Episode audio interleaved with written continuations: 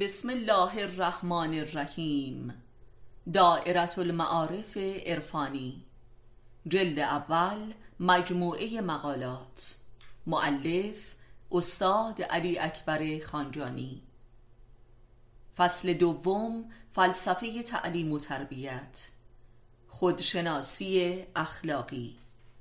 صفحه هفتاد و یک.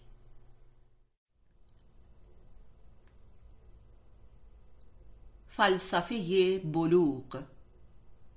بلوغ در لغت به معنای رسایی در قلم رو به رابطه است که بلاغت نیز از همین مستر است که به معنای رسا بودن سخن است. اگر یکی از ویژگی های بلوغ میل به ازدواج است بدین معناست که فرد توان ارتباط با جنس مخالف خود را که سخت ترین ارتباطات است یافته است. هرچند که چه بسا انسانهایی که تا سن پیری هم توان برقراری رابطه با همسر خود را ندارند و دهان به سخن نمی گشایند الا به فوش و رفتاری نمی کنند الا با سوء تفاهم. و این داله بر عدم بلوغ شخصیتی است که مصادف با عدم بلاغت در کلام و رفتار نیز می باشد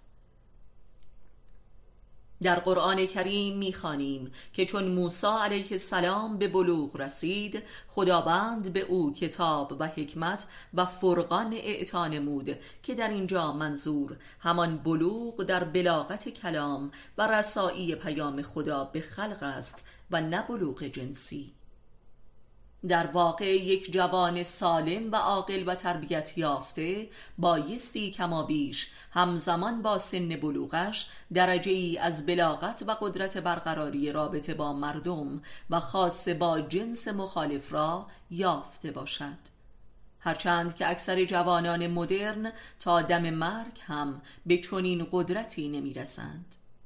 بلوغ به لحاظ روانی و کلامی و رفتاری حاصل تربیت از جانب والدین است که همان امر به معروف و نهی از منکر می باشد و آنگاه ابلاغ همین امور از جانب جوان بالغ به دیگران است. و این دو وجه از بلوغ شخصیتی می باشد یعنی آنچه را که فرد از والدین یافته است به سایرین ابلاغ کند.